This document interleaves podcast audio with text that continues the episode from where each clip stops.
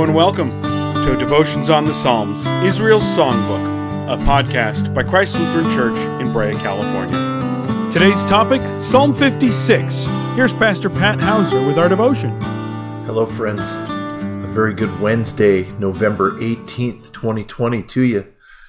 Pastor Pat here with our Psalm devotion, and today I'm very blessed to share with you a devotion that's based upon Psalm 56, a psalm of David and it's a psalm that was written at a very particular time in David's life when he was dealing with a very, very specific issue in his life. And I think it's something with which we can all identify. And as I've been preparing to deliver this devotion to you, it's really dawned upon me the similarities that we often face in our lives with those whom we read about in God's word. And I think that's what's so unique about scripture is it wasn't written in a vacuum. It was written by real people that were inspired by the Holy Spirit, that God led along, that He breathed His word into.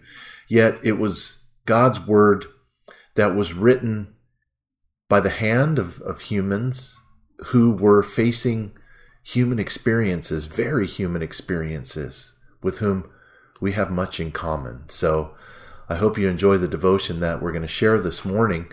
First, I'd like to uh, open up with a word of prayer. Let's do that now.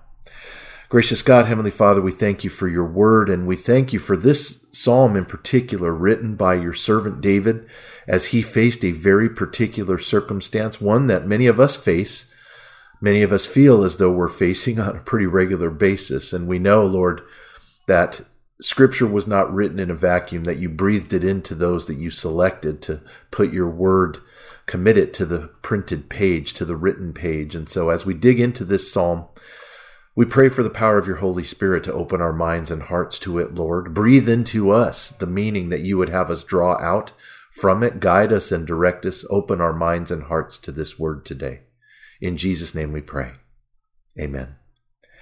So, as I read this to you, I want you to have kind of a historical backdrop. This was written by David as he was being pursued by King Saul, who wanted to take his life. And it is interesting if you read the subscription, or sometimes we call it the superscription, at the title of this psalm, it says, To the choir master, according to the dove on far off terebinths, probably the tune that it was sent to, a miktam, which is a musical or liturgical term, a miktam of David, when the Philistines seized him in Gath. So David was so quickly trying to get away from Saul, he took refuge of sorts in the Philistine region of Gath. And there are two times that we can read about this in 1 Samuel. We can read about it in 1 Samuel 21 and also in 1 Samuel 28. And if you read of it, one of the times that David was seized uh, was when he pretended to be insane. And the king of Gath pretty much said, Why did you bring this crazy guy to me? David had pretended to be insane after being seized in order to get away. The second time we read about in 1 Samuel chapter 28, David actually asked that very same king if he could seek safe harbor in Gath uh, because he was still being pursued by Saul. And so when we read these words of David, the attacker that is oppressing him is Saul, who has turned against him and wants to take his life. So let me share this psalm with you Psalm 56. David writes, Be gracious to me, O God, for man tramples on me. All day long, an attacker oppresses me. My enemies trample on me all day long, for many attack me proudly. When I am afraid, I put my trust in you. In God, whose word I praise, in God I trust. I shall not be afraid. What can flesh do to me? All day long, they injure my cause. All their thoughts are against me for evil. They stir up strife, they lurk, they watch my steps as they have waited for my life. For their crime will they escape? In wrath, cast down the peoples, O God. You have kept count of my tossings, put my tears in your bottle. Are they not in your book? Then my enemies will turn back in the day when I call. This I know, that God is for me. In God, whose word I praise, in the Lord, whose word I praise, in God I trust. I shall not be afraid. What can man do to me? I must perform my vows to you, O God. I will render thank offerings to you. For you have delivered my soul from death, yes, my feet from failing, that I may walk before God in the light of life. Great words that we should cling to, friends. I know we have all felt from time to time in our lives that we were under attack that we are being oppressed, that people were coming after us, people attacking us proudly for seemingly no reason. If you haven't felt like this before in your life, either A, you have been incredibly, incredibly blessed, or B, you have not been conscious of the attacks because you have so fervently focused on God and His protection. But David, he feels it, and one of the things we've always talked about in these devotions is how honestly the psalmists, particularly David, pour out their hearts to God. I have felt this way myself many times. Be gracious to me, O God, for man tramples on me. It happens a lot. And David is giving us a prescription here of what we ought to do. We ought to turn to God. All day long they injure my cause as their thoughts are against me for evil. They stir up strife, they lurk, they watch my steps. And David writes here, though, God, this isn't a secret to you. And friends, I'm here to share with you, it's not, your sufferings are not a secret to God. God knows what each and every one of us is facing every day of our lives. David writes here, You have kept count of my tossings, and that kind of means you've kept count of my travels of, or my comings and goings. God knows. God knows what we're going through. He's put our tears in His bottle. God knows what we've cried over. He sees it all. He knows it all. They are in God's book. Look, what better understanding do we have that God knows our sufferings than the fact that He sent His only begotten Son to this earth to save and restore all of humanity to Himself? There is no suffering known to us that was not known to Christ, to Jesus himself. There is no temptation that we know that Jesus himself didn't face. Okay?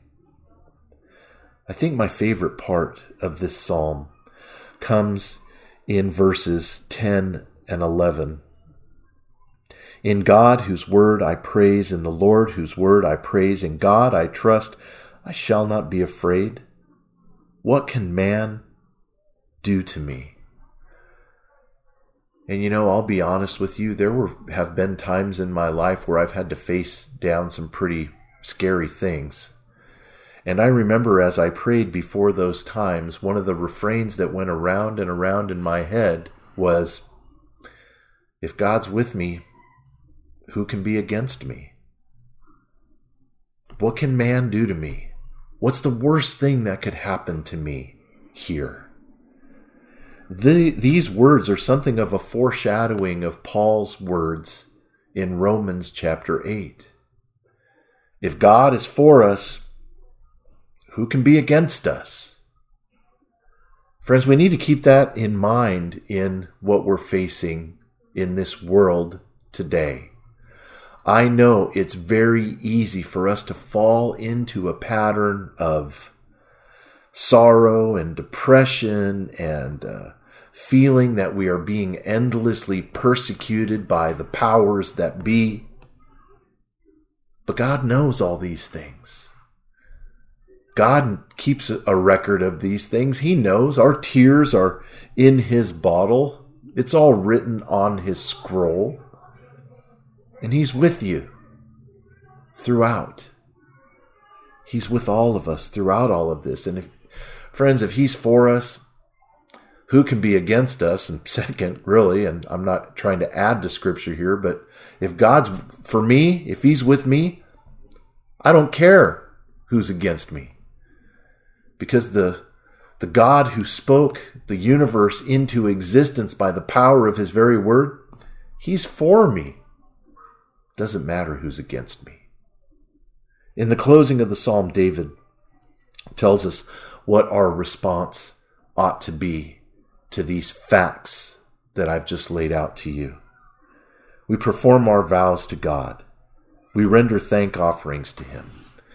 We so often pray when we need God's help, but once that help has been granted, I think many of us, myself included, forget to say thanks. We come to worship. We sing our, our hymns of praise to Him. We pour our hearts out in prayers of thanksgiving to Him. We often forget to do that, and David reminds us For God has delivered our soul from death, He's delivered our feet from failing. Our joyful response ought to be thanksgiving for that.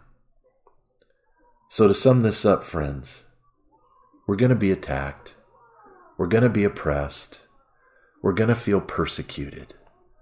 But know that God's with you. Put your trust in Him. Keep your eyes on Christ. And when God comes through for you like He always does, thank Him and praise Him for His mighty work in your life.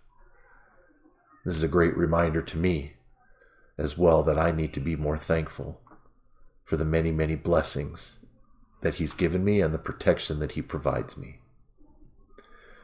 Friends, I hope that this devotion has been meaningful to you. I hope that it has strengthened your faith and your resolve to stand in the face of oppression and persecution, I know it has for me. God's blessings to you, whatever the rest of the day brings to you. And I look forward to visiting with you next week as I deliver another devotion on the Psalms. God's peace be with you. Thank you for joining us. As a reminder, follow Christ Brea on all social media outlets and visit christbrea.org.